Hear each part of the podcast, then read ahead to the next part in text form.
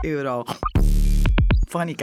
Eurofonica, il format che parla di Europa in modo facile, semplice e veloce su tutte le radio del circuito raduni. Eurofonica. Oltre 30 radio universitarie in tutta Italia. Insieme per parlare di Europa, diritti, cittadinanza e confrontarsi su nuove pratiche di giornalismo.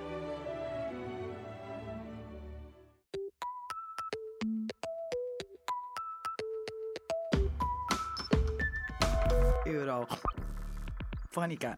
Ciao, ben ritrovati amiche e amici, come state? Comincia ora una nuova puntata di Eurofonica, il format delle radio universitarie che parla di politica europea. Io sono Gloria Beltrami e vi parlo da una Stoccolma particolarmente ventosa.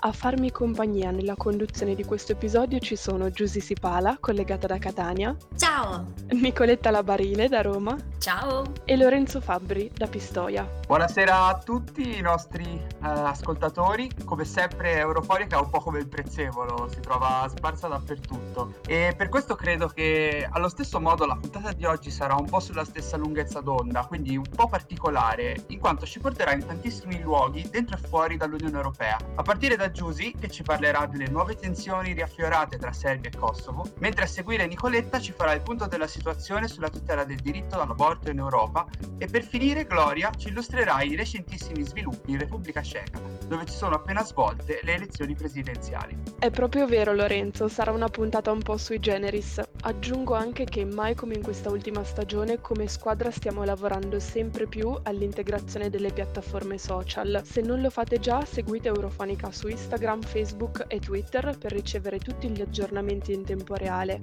E poi ovvio ci trovate sulla vostra app di podcasting preferita e poi anche sul sito raduni.org. Ok, se nel frattempo avete messo le cuffiette e siete comodi, cominciamo. Giusy, potresti farci un bel refresh della situazione in Serbia e in Kosovo? Anzi, vado subito sul provocatorio. Perché in un podcast di politica europea trattiamo un tema che sta così ai margini dell'Unione? Eurofonica. Certo Gloria, ne parliamo e non possiamo fare a meno di parlarne, come hanno capito soprattutto i 27 paesi dell'Unione Europea, perché i margini dell'Unione sono oggi più che mai importanti per mantenere gli equilibri della pace in questa parte di continente. Ma anche perché da anni l'Unione sta lavorando affinché questi margini diventino parte integrante della stessa Unione. È passato quasi un anno da quando la Russia ha deciso di invadere l'Ucraina e questa decisione, con le sue conseguenze, ha insegnato all'Occidente che quando ci si trova davanti a situazioni poco chiare e pericolose, è meglio intervenire in fretta e non aspettare che sia il tempo a sistemare tutto. È arrivato quindi il momento per l'Unione di provare a disinnescare la bomba che da anni ormai minaccia di scoppiare lungo il confine tra Serbia e Kosovo. Ma di cosa stiamo parlando esattamente? Le tensioni tra Serbia e Kosovo sono sempre state abbastanza critiche, sin dal 2008, anno in cui il Kosovo proclamò unilateralmente l'indipendenza dalla Serbia in seguito all'ultimo dei conflitti avvenuti nei paesi dell'ex Jugoslavia.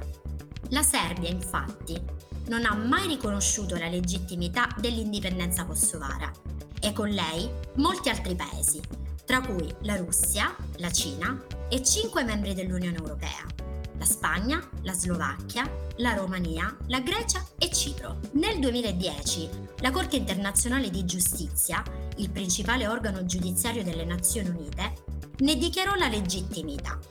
Ma questo non bastò ad attenuare le tensioni in quella che da molti è considerata la culla della cultura serba.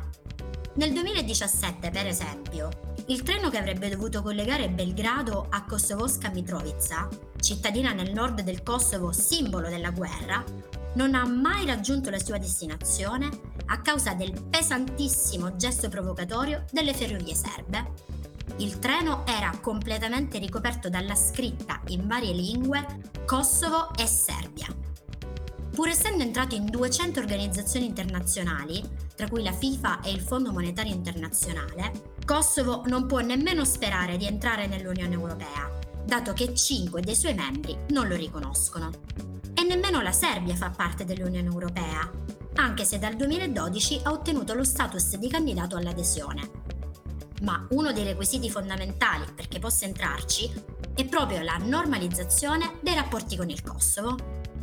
A scatenare per l'ennesima volta le tensioni ai loro confini è stata negli scorsi mesi la questione delle immatricolazioni delle automobili. Potrebbe sembrare una scaramuccia da poco, ma nelle zone di fuoco come quelle al confine tra Serbia e Kosovo, anche le poche lettere di un acronimo sulla fascetta di una targa auto possono bastare a scatenare ondate di manifestazioni, dimissioni in massa di funzionari pubblici e a sfiorare la guerra civile. La questione perciò ha dato il via ad un'intensa attività diplomatica che ha coinvolto il rappresentante speciale dell'Unione Europea per il dialogo tra Belgrado e Pristina, il rappresentante speciale USA e le delegazioni di Francia, Germania e Italia. Il quintetto occidentale ha promosso la cosiddetta proposta franco-tedesca, ovvero un accordo non ancora reso pubblico per la normalizzazione dei rapporti tra Pristina e Belgrado il presidente serbo Vucic ha dichiarato che il piano proponeva l'adesione del Kosovo all'ONU, senza l'opposizione della Serbia, e il riconoscimento del Kosovo da parte dei cinque Stati membri dell'Unione Europea che attualmente non lo riconoscono, mentre la Serbia si limiterebbe ad accettarne l'esistenza, piuttosto che riconoscerlo formalmente. In cambio, la Serbia otterrebbe un canale preferenziale nel processo di integrazione dell'Unione Europea, iniziato più di dieci anni fa. L'interruzione di questo processo infatti comporterebbe il ritiro di tutti gli investitori occidentali in Serbia e l'isolamento politico del paese. L'Unione Europea è uno dei principali investitori e partner commerciali di Belgrado. Il 63% degli investimenti diretti stranieri provengono infatti da paesi dell'Unione. Inoltre, la Serbia potrebbe finalmente aderire ai pacchetti di sanzioni alla Russia Fino ad ora è stato l'unico paese occidentale, insieme alla Bielorussia, a non averlo ancora fatto. Il contenuto di questo cosiddetto accordo franco-tedesco è ancora misterioso e poco chiaro. Quindi resteremo con le antenne sintonizzate sulle frequenze dei Balcani occidentali per sapere cosa succederà nelle prossime settimane. Un motivo in più questo per continuare a seguirci sui nostri canali eurofonici e seguire insieme a noi gli aggiornamenti. Eurofonica. Giusy, ti ringrazio per averci parlato in maniera così precisa e dettagliata di un tema che, per quanto sia geograficamente a noi vicino, spesso ci sembra in realtà così lontano dai nostri pensieri. Al contrario, un argomento che recentemente è oggetto di continuo dibattito è quello dell'aborto e sembra esserlo in maniera trasversale in tutta Europa, vero Nicoletta? Eh già Lorenzo, in questa puntata a maggioranza femminile ci prendiamo il lusso ma anche il diritto di parlare di aborto. In Europa si torna a parlare di aborto, o meglio, non si è mai smesso, a dimostrazione di quanto questo diritto, il diritto all'interruzione volontaria di gravidanza, non sia mai totalmente acquisito e garantito. Proprio lo scorso 7 luglio il Parlamento europeo, in seduta plenaria a Strasburgo, ha proposto di inserire il diritto all'aborto sicuro e legale nella Carta dei diritti fondamentali dell'Unione Europea. La risoluzione, approvata con 324 sì, arrivava dopo la decisione della Corte Suprema statunitense di abolire il diritto costituzionale all'aborto, lo ricordate, consegnando ai singoli stati americani la competenza di limitarne o addirittura vietarne la pratica. L'intervento del Parlamento dunque si è mosso proprio per richiamare l'urgenza di tutelare la libertà di scelta e soprattutto il diritto alla salute delle donne in Europa. Tuttavia non è tutt'oro quello che luccica perché il messaggio politico progressista e femminista contenuto nella risoluzione non va di pari passo con il suo valore legale, poiché nell'ordinamento giuridico dell'Unione Europea le risoluzioni si annoverano fra le fonti del diritto che non hanno una, un'efficacia vincolante per i loro destinatari. Infatti eh, notizie molto molto preoccupanti arrivano dal fronte europeo. Però andiamo sul concreto, come piace fare a noi di Eurofonica, e partiamo proprio da casa nostra. E partiamo da Fratelli d'Italia, che ha presentato un DDL per il riconoscimento giuridico del feto. Sì, un altro, se ve lo state chiedendo, non è il solo DDL presentato a riguardo. Dopo la proposta del senatore Gasparri del 14 ottobre 2022 e la volta del senatore Roberto Menia il 13 gennaio, che ha depositato un nuovo disegno di legge per la modifica dell'articolo 1 del codice civile, chiedendo appunto il riconoscimento giuridico del feto. Ovviamente questa proposta sottende al fatto che in quel caso l'aborto sarebbe totalmente interdetto. Nonostante l'attuale Premier Meloni in periodo di campagna elettorale avesse ribadito che non avrebbe mai toccato il diritto di aborto, ci troviamo davanti a proposte concrete che vanno in direzione totalmente opposta. A confermarlo le parole della ministra delle pari opportunità Eugenia Roccella, ospite al programma di Rai 1 Oggi è un altro giorno. La giornalista rappresentatrice di Rai 1 ha chiesto: l'aborto fa parte di una delle libertà delle donne? Ora chiedo a Giusy e a Gloria, persone con utero, eh, secondo voi cosa ha risposto la nostra ministra? Non lo so se lo voglio sapere. Ah, perché tu non hai visto giustamente il programma di Rai 1. La ministra ha risposto: purtroppo sì. Che voi abbiate visto la puntata come Giusio e come Lorenzo oppure che non l'abbiate vista, ecco, la risposta della ministra Roccella è stata purtroppo sì, purtroppo l'aborto fa parte di una delle libertà delle donne. Quindi se la situazione in Italia è questa e non è delle più incoraggianti, proviamo, proviamo a spostarci, andiamo in Spagna. Anche qui, in quello che è considerato il paese più femminista d'Europa, non arrivano notizie più incoraggianti. Qui, per quanto possa sembrare strano, l'aborto è diventato un diritto poco più di dieci anni fa. L'interruzione di gravidanza è legale dal 1985, ma per abortire la gravidanza doveva essere il risultato di uno stupro prima, appunto, o doveva esserci un rischio per la salute del feto o della madre. Solo nel 2010 il premier socialista Zapatero ha trasformato l'aborto da una concessione a un diritto delle donne. Con la legalizzazione dell'aborto il numero delle interruzioni di gravidanza è sceso del 20%. Dai 113.000 aborti del 2012 si è passati ai 90.000 del 2021. Tuttavia il diritto all'aborto è ancora a rischio in Spagna. Dopo 12 anni il Tribunale Costituzionale non si è pronunciato sulla costituzionalità della legge Zapatero e su questa crepa della normativa si innesta la battaglia antiabortista di Vox, il gemello spagnolo di Fratelli d'Italia. Da quando questo partito di estrema destra è diventato una forza rilevante, l'aborto è tornato a essere messo in discussione e in Castiglia León, la prima regione spagnola dove Vox è al governo in coalizione con il Partito Popolare, è stato presentato un protocollo secondo cui i medici dovranno proporre alle donne che vogliono abortire di ascoltare il battito del cuore del feto, eseguire un'ecografia tridimensionale o addirittura ricevere assistenza psicologica. La misura è in realtà un protocollo appunto sanitario voluto proprio dal partito di estrema destra Vox che governa la regione insieme ai popolari. Il governo di coalizione di centrosinistra guidato da Pedro Sanchez dal canto suo è intervenuto e ha chiesto un chiarimento sulla norma un passo obbligato, fa sapere il governo, a cui seguirà il ricorso alla magistratura per bloccare la normativa, che sarebbe in contraddizione con la legge sull'aborto del 2010. Dopo l'altolà, la Castiglia sembra averci ripensato. Il governatore Alfonso Fernández Manueco del Partito Popolare ha ammesso che il protocollo esiste, ma che i medici non saranno obbligati a offrire le misure anti-aborto in nessun caso. La posizione di Manueco però ha fatto arrabbiare Vox, che ha detto che avrebbe preso in considerazione il proposito di rivedere il suo posto nel governo regionale se le misure pro vita non fossero state emanate. Vox ha anche accusato il Partito Popolare di una pericolosa oscillazione a sinistra. Onestamente non so se considerarlo un pericolo. Le proposte avevano incontrato obiezioni etiche e mediche da parte dei ginecologi. In una dichiarazione la Società Spagnola di Ginecologia e Ostetricia ha esortato il governo regionale a riconsiderare i protocolli, affermando che i medici devono rispettare i diritti legali delle donne per accedere all'aborto. La missiva ha anche sottolineato che l'uso delle scansioni 4D non è in alcun modo raccomandato come routine e che gli ultrasuoni Doppler dovrebbero essere usati con prudenza nel primo trimestre di gravidanza a causa dei potenziali rischi per il feto.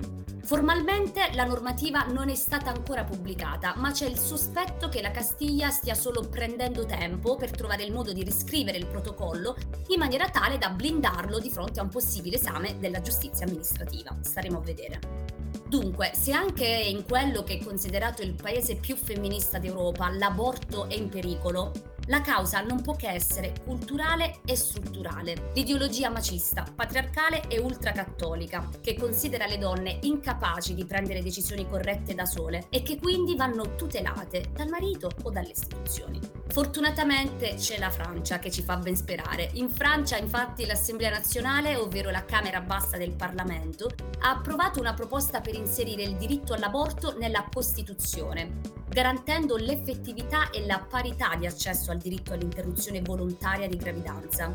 In questo modo la possibilità di ricorrere all'IVG diventerebbe un diritto tutelato in modo più solido e non basterebbe più una legge per cambiare le cose, ma una maggioranza più ampia per modificare la Costituzione.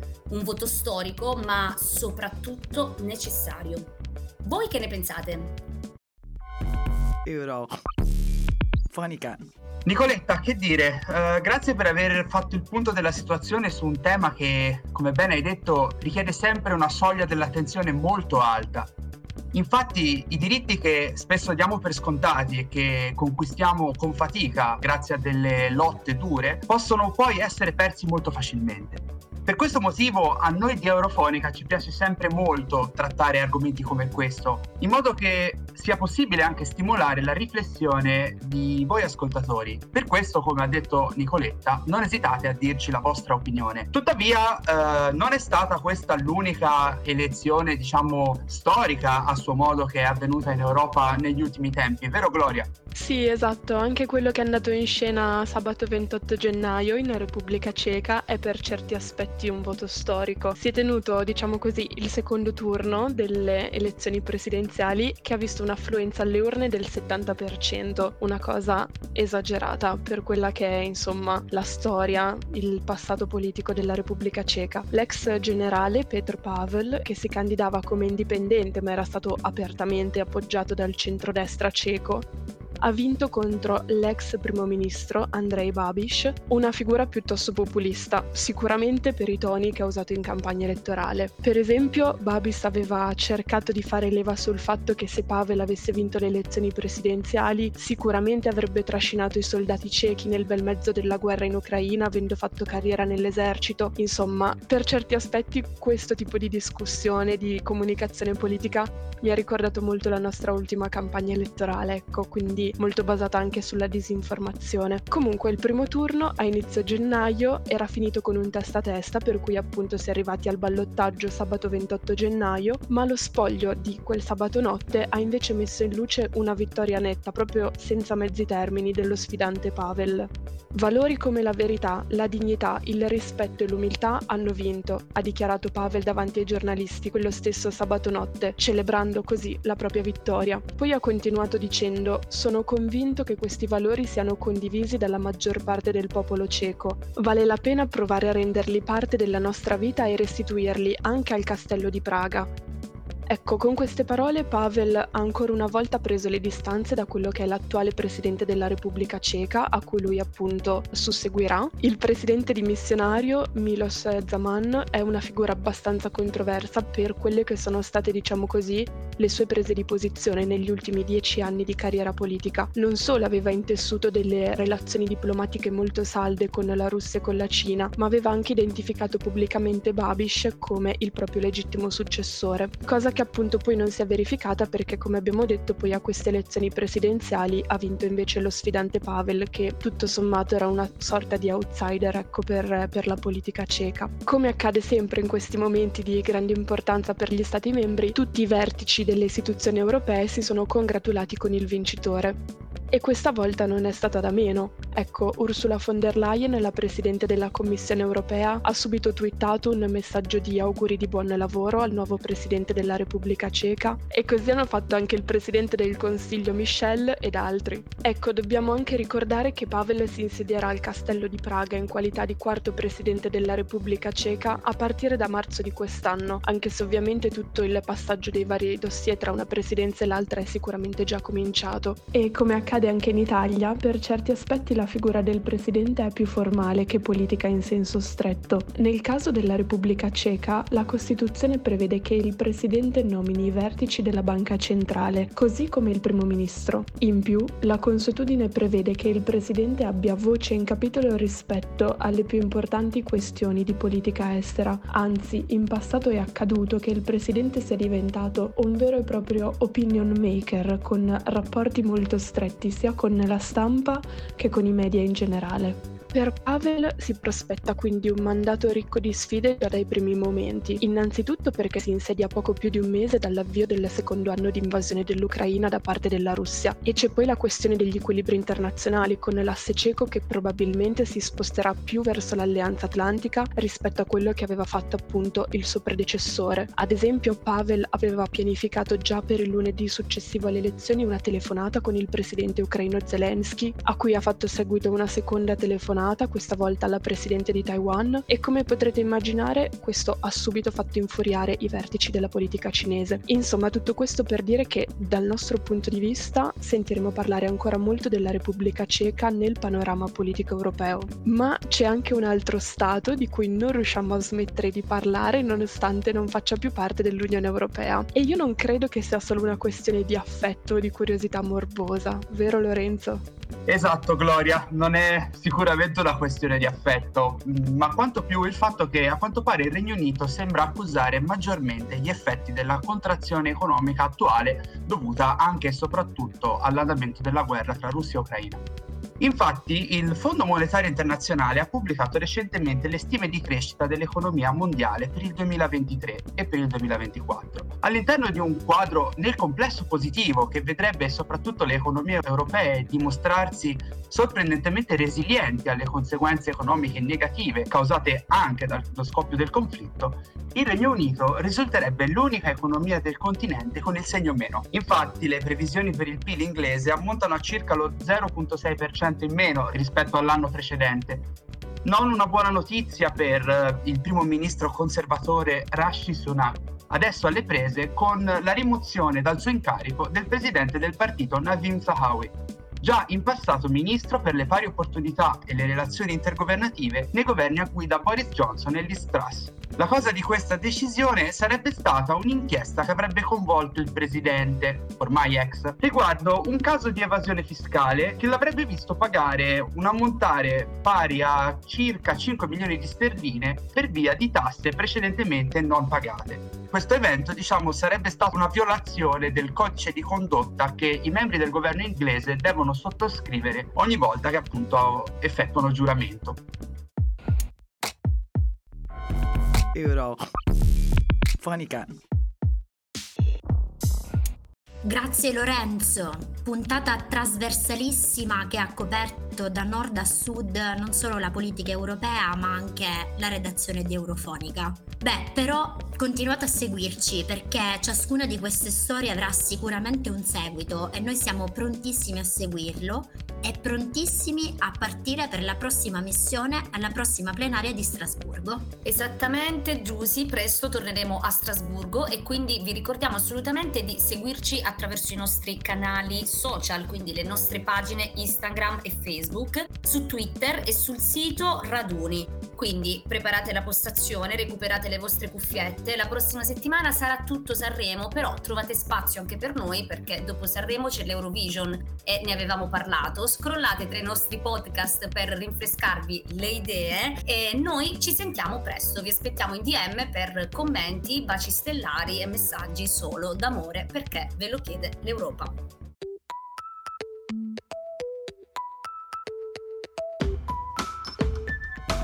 Euro. Fonica.